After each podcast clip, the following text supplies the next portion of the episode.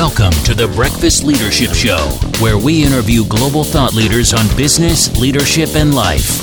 Here's your host, keynote speaker, best selling author, and chief burnout officer of the Breakfast Leadership Network, Michael Levitt.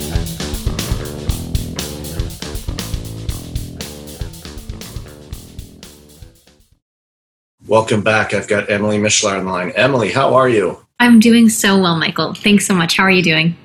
I'm great, and thank you for being on the show. You've got a really interesting background, and it's when I say investing and cats, it, it, a lot of people are going to go, what do you mean? So tell us a bit about your backstory, and uh, it's going to make people curious. I know that's kind of a pun. I apologize for that, but it was there, and I had to take it. So, so share share a little bit about you and, and this amazing work that you do. Sure. So about six years ago, I founded a my first company. I was at the age of 22, um, a little bit younger than some, a little bit older than some, but in my mind and also in the the way that my life's worked out, it ended up being the perfect time. So that was through my education at Purdue. Was able to found my first company that was an impact based um, social entrepreneurship initiative that I was working on. That has transformed, transmuted, I've grown, I've learned into what I now run. It's a company called the Cultivated Group. So what we do, it's an impact based, all social impact driven initiatives that we're working on through different clients. A lot of what we do is service based, and we work in three different kinds of consulting. So one of which is the nonprofit space, a lot of it's development work, some of it is a little bit of investing. A lot of it is basically the way I like to think about it is connecting the servant's heart to the business brain. Because I think sometimes when we get caught up in the day to day of the actual operations that we're trying to run, it can get really muddy and it can get really, um, we tend to zoom in and focus and kind of miss the miss the actual elephant that's standing right in front of us. We get so into the details. So, our role as the Cultivated Group is really coming in and helping nonprofits to be able to connect both the brain and heart, and in order for them to also be profitable businesses. So, we do that in the nonprofit space, we do that in the for profit space with smaller startups and also those looking for funding. And we also have just launched a new initiative in the creative space, which is some website development. But the thing I'm really excited about and really curious about myself is um, a little boutique publishing firm that we've started that has actually just launched its first three books. Well, that's awesome. And as an author, I always love hearing about new publishers that are out there because, and it's easy to, I shouldn't say easy, but for some of us, it's easy to put a book together and put it out on uh, that bookstore that rhymes with Amazon. Uh, they're, they're not a sponsor. If they'd like to, Sure, I, I give them, I give I give them enough money. They should at least give me something back. But but you know, going through you know a publisher, it's such a a more rich experience. It it helps you kind of navigate through uh, the process of what it means to create a book that first was an idea and get it to paper and then get it in people's hands and it's it's an amazing journey and even though it, it may look at, at the surface of, well, that's kind of a hard shift from everything else you're doing. I actually think there's some potential opportunities there, especially for the angel investing and the organizations and the startups, because many times those organizations are starting up because of a story, something that they saw or experienced in life they overcame those challenges and now they launched a business to address it. There's many. I mean, my organization is a great example of that. So, there, and I know there's a ton more like that. So, there's definitely a funnel potentially for for that aspect as well. So, congratulations to you on that. So, for for startups that are fumbling around and they would maybe consider some investment to help them grow to the next level. You know, what are some things that they could do to better prepare themselves in order to be successful? Because a lot of people say, "Well, I started up a company and I need three million dollars." Well, that, that's nice. I think we'd all be happy to get three million dollars for something. Exactly. What What do you have? You know, so what are, what are some things that they could do to prepare themselves so that they would be looked upon at least neutral, if not favorably, by an angel investor or a, a startup investor that's looking to invest in a new organization. Absolutely. I mean, something that we look for when we look in clients is look for clients and are looking to work with someone new is really looking at the clarity that they have, not only necessarily for themselves and as an executive team or as a set of founders or even an individual founder, but really looking at the clarity in the sense of purpose that they have in whatever they're trying to bring into the world. I mean, I think we live in an age, and I think we all have, have known and seen this. We're more connected than we ever have been, and we're also simultaneously more isolated than we ever have been. So it can be really easy to fall privy to other people's expectations or other people's opinions if we're not used to going inward and we're not used to um, seeking advice from those who are already in positions that we want to be in. So that's something that I would really advise people who are either looking for funding or looking kind of at the next level whether they're in more of a just really true startup phase, whether they're actually growing their business past that point of just conception, or whether they're really looking to scale, that clarity of mission, vision, values, purpose, really the core core variables of what your organization is and does and having that at the heart of every decision that you're making especially from the get-go is something that we really look for and encourage because without that clarity I, I mentioned it was we're in this place where we're so connected and yet simultaneously isolated, it can be really, it can get really easy and be really easy to get distracted and really easy to get confused. And that oftentimes we've found has actually really deterred our some of our clients and some of our prospects from actually accomplishing the goals that they want to because they get distracted. And that's okay. I mean, we're all human, right? But if this truly is something that you want to help nurture and bring into the world, then it takes a really intentional heart space and brain space to be operating from. And that's something that we really look forward to. Yeah, a lot of people, and I run into this a lot with entrepreneurs that burn out. You know, they overcommit themselves and they try to do too much. And you know, a lot of times they'll beat themselves up. Well, I shouldn't have done that and I should have done that. And I, I tell them, is the things that you signed up for and the things that you became involved in were all great things. They weren't like foolish. Where the mistakes were was you try to do all of them. It's like going to the buffet and saying, I want one of everything on this small plate. It's, it's not going to work. You shouldn't eat everything anyway. It's not good for your health, but that's a completely different analogy. But you, you figure out what you want and the clarity, the mission, the vision, the values why do you exist? And you know, I, I, served in an organization many years ago, and uh, board of directors were constantly you know suffering from shiny object disease. They wanted to be everything, do everything, and finally, one of the board members literally stood up from the boardroom table and said, "People, who are we? What's our organization? What are we supposed to do? Why are we here? We do that." And that's the sniff test. Yep. Does this thing fit there? If it doesn't fit, we don't need to add anything onto it right now because we got to make sure this works. If it's a branch off or another endeavor, maybe down the road, we, it's not like you're throwing it away and saying no, but you can just park it somewhere yep. and say, okay, maybe there'll be a better time for that to come in because otherwise, you spend all your time with these half baked ideas and concepts. And when the investment companies are going, well, what do you have? I'm Like, well, we've got this 20% of this and 10% of this and 5% of this. And well, we're really cooking at 55% on this one. They're going to like, you don't have anything. You, yep. There's nothing here. So it's, that's great advice for people. It's like, just figure out what the pain points are of what you're trying to solve and do those really narrow. And then once that grows, then you can look around and go, well, is this an opportunity? But having that as a foundation gives you a fighting chance to stick around because we, we know the stats of startups and, and, and they, most of them do not fare well. And I would guess the majority of them fail because they just didn't focus on all the stuff. You know, the money thing, of course, comes into play, but that's not that's not the key reason. It's like you weren't narrow enough to figure out what you were supposed to do. Yep, and I think sometimes there's this shame that comes along with not niching, either not niching down quickly enough, or also not feeling like you have the right information in order to get into the narrow space that you want to be in. But there's no shame in exploration.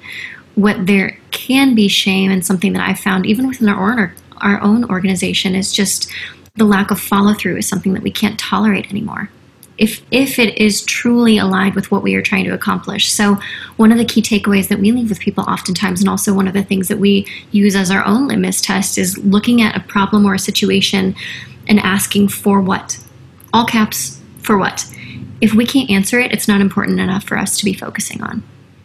And it's it's really as simple as that it's crucial, and I'm a big advocate for using a, a CRM system. It doesn't matter what you use, because there's a ton of great ones out there. Some are free, some are more expensive than all of our homes combined, but they still do the job. But figure out what works for you and use it because time and time again, I find organizations and those individuals and teams that are successful are the ones that follow up, they keep track of it. And I do that all the time, even from a speaking standpoint, because I speak publicly and speak at a lot of events. And I've been able to land events just because I followed up with them when they said to follow up with them. And they said, you know what? We're glad you followed up because your talk would actually work out really well right now. If I just blew it off and filed it away somewhere and like, oh, what about that organization? Didn't pay attention, I would have lost out on that opportunity. Mm-hmm. because I was persistent and gave them what they needed. It, it landed me a speaking gig that if I didn't follow up, I would not have got because they weren't going to reach out to me. And that's I think that's one of the biggest mistakes a lot of people make is they think that other party is going to reach out to me. No, take the initiative and reach out to them. Yep. And it, it makes such a huge difference and it, it makes you stand out amongst everybody else because most people don't follow up on things. And it's amazing. Yep, it's right there. Yep, absolutely. And even if you're not asked to follow up, keep them on your mailing list. Keep them engaged in the conversation that you're attempting to have, especially as you're niching down, because that generates interest. And I think sometimes people will take one no in business as a hard no, full stop, redirect to the next shiny object, when in fact, no doesn't necessarily mean no forever. It might just be no for now. And there's no shame in tucking things away like that and keeping things and people in your Rolodex to be able to access later because eventually there may be a time where it is helpful. A very good friend of mine, uh, she uh, jointly connected with this other individual, and the two of them knew each other for years and were trying to figure out a way to work together. And nothing was clicking. It took seven years and then they finally found something where it worked where they could collaborate on something. Seven years but they were persistent. They're like okay what what are you working on now? Well this is what i'm working on now. They look at it like no won't work. But then last year was this breakthrough. I saw this joint email come from the two of them on this project they're working and i, I emailed them back at their private emails because i had those and i'm like is this April Fool's joke? We're actually working together. And they said, Do you believe it? And I said, No, that's why I'm emailing you. I don't believe this. But about time, you know. But so it's it, it's just those things. And and when you from an investment standpoint or from a collaboration standpoint, it's you know, if you work with people that you like and you trust and you connect with and have similar values, may not be identical but similar um, that's when magic can happen if you mm-hmm. take the time and, and, and, sort it out. May never pan out in something official, but unofficially or even a referral type of situation. And we'll talk about Justin Breen for a brief second here. Um, you know, so many of us, I think, are disciples of Breen uh, because he's connecting with so many different people on so many different levels in, in different arenas doing different things. But it's it, it's amazing to see.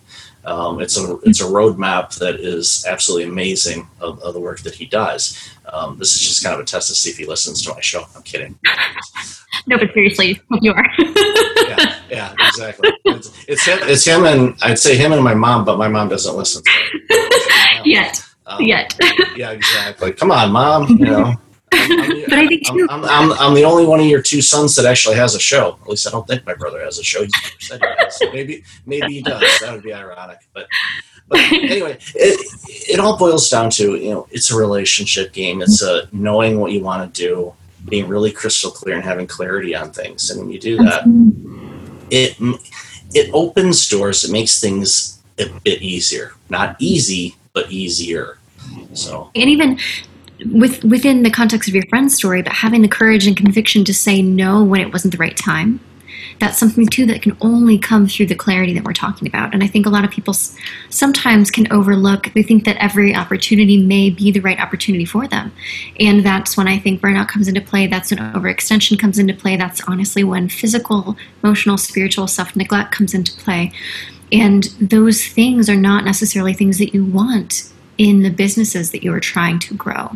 Taking care of yourself as a founder and also as someone who is nurturing this startup, nurturing yourself is also a really important piece of this this formula and this pie that is not a one size fits all deal.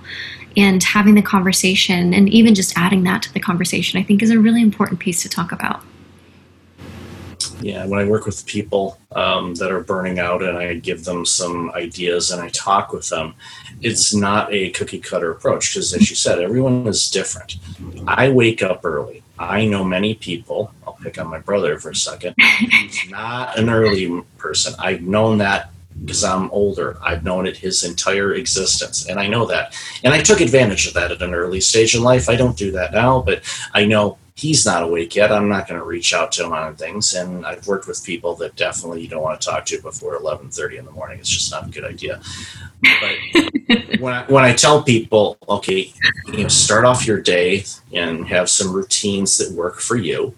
That could work at 5 a.m. or that could work at 11 a.m. or that could work at 2 p.m. It, it, it just figure out what works for you and and that's the same thing with you know nurturing yourself and taking care of yourself especially in this working from home world that we find ourselves yeah. in that taking those breaks are important. When you take them should match up when you need them and it makes sense for you to do them instead of okay it's 2.15 p.m it's time for my afternoon break. Well if if that works for you and it, it makes sense then by all means do it. But if it would make you feel better if you took it maybe a little later or earlier then you know have that flexibility to be able to do that and when you do that then you start operating in a rhythm and when you operate in a rhythm and a flow your stress levels decrease and you're less likely to burn out for sure Yep, and for my team and I, that's that flow and that kind of intuitive leaning into what we need and what we don't, and different work styles and flows. Really leaning, in, leaning into the natural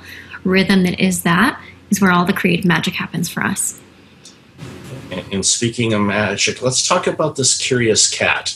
Um, that's the other aspect of your life. So uh, let's let's let's end everyone's curiosity and, and bring it to light. So tell us. I know everybody's chomping at the bit. exactly. so they're like, what's this cat stuff? Yeah. So, um, about two years ago, I finished up a master's degree in business. I was trying to figure out what was next. At that point, I was working in corporate philanthropy and doing this entrepreneurial work on the side. So, at that point, we were building out a team. I was trying to figure out what I wanted to do and really also to figure out what the next steps to bridge the gap between where I was currently living, what I was doing, and what I wanted to do in my dream world, bridging the gaps between those two arenas.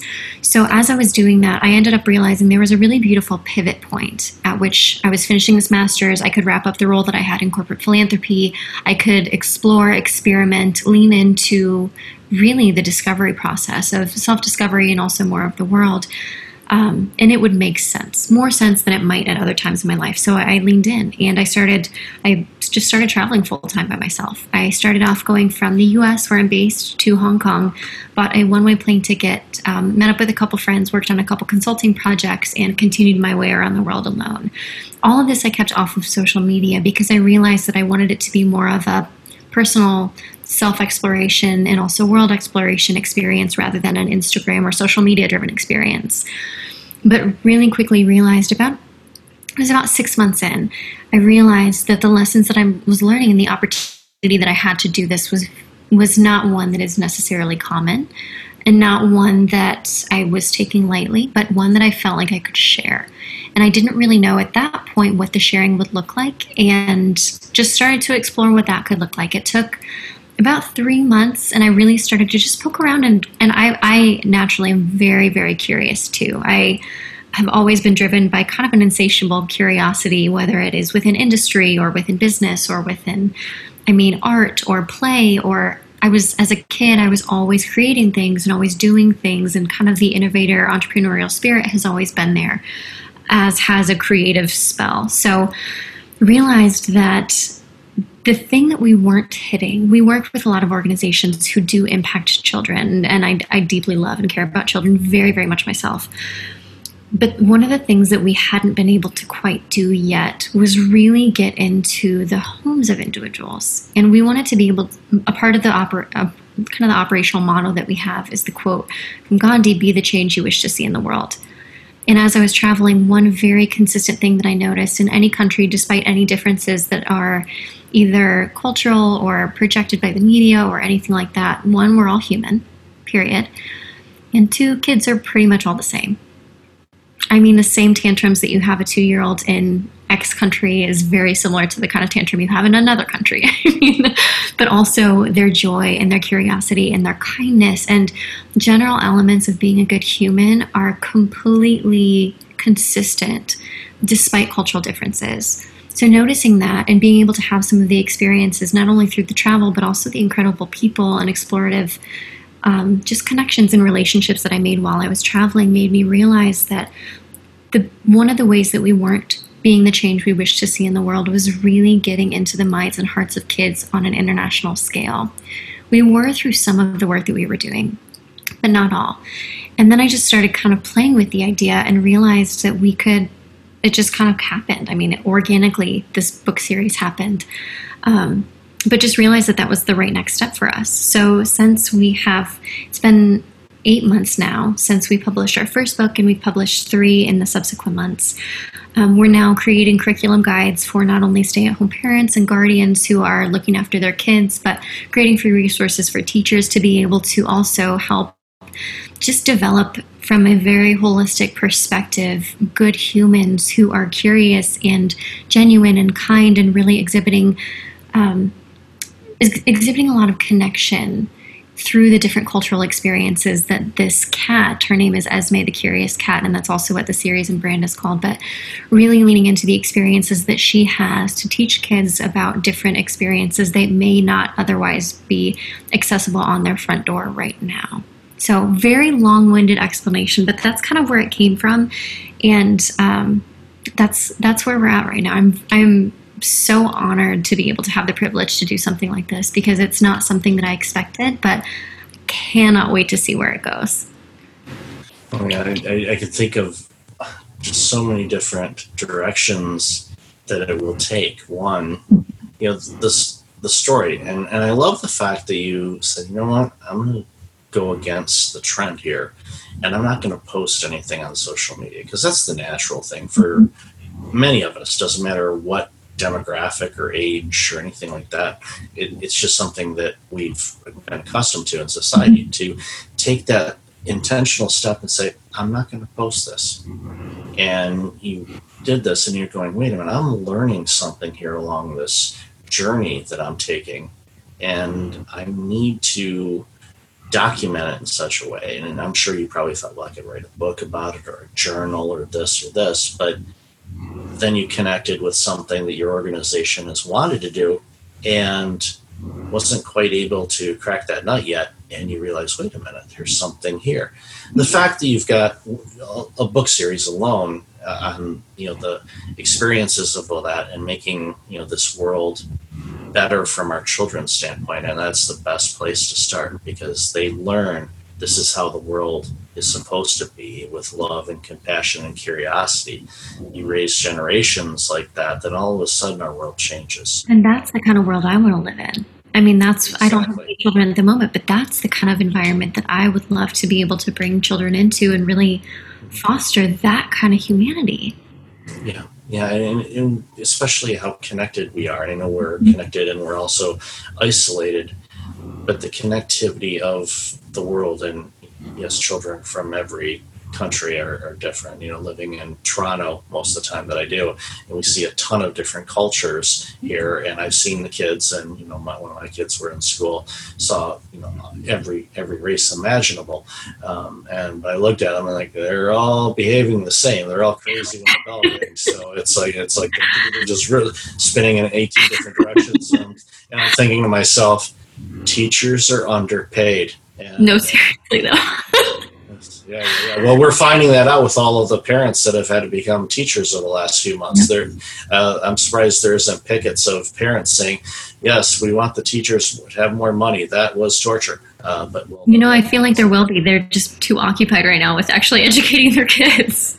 Exactly, and navigating everything else. But you know, the curriculum uh, uh and you know that this will lead to, and because teachers love teaching new stuff and new stuff that is actually in touch with what humanity in the world needs now and is starving for. And you put that in the classrooms and it, makes for healthier classrooms and it just permeates and it has this huge ripple effect across the globe. And all of a sudden, we see newer generations of just people collaborating and no judgment and you know taking all of their gifts and their skills and their heritage to make the world truly better. And you know gandhi gandhi had it right and you know, his mission was to do this. And you know there's so many of us out there that are like okay yeah that that's the world i want to live in.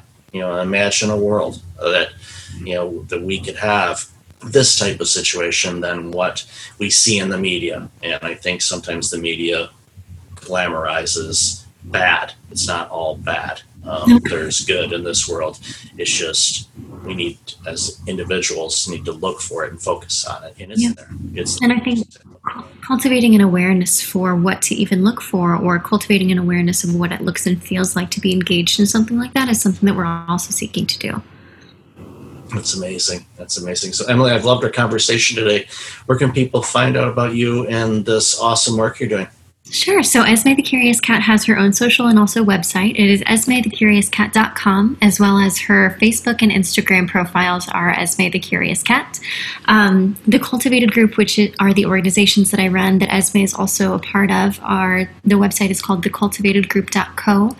Um, we also have social profiles and also a Pinterest if you're curious um, for any tips and tricks that we have. It is just at the Cultivated Group.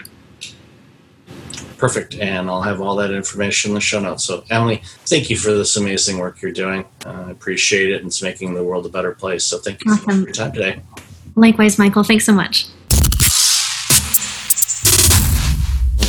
Thanks for listening to the Breakfast Leadership Show, part of the Breakfast Leadership Network. Visit breakfastleadership.com for tips on empowering your business and your life.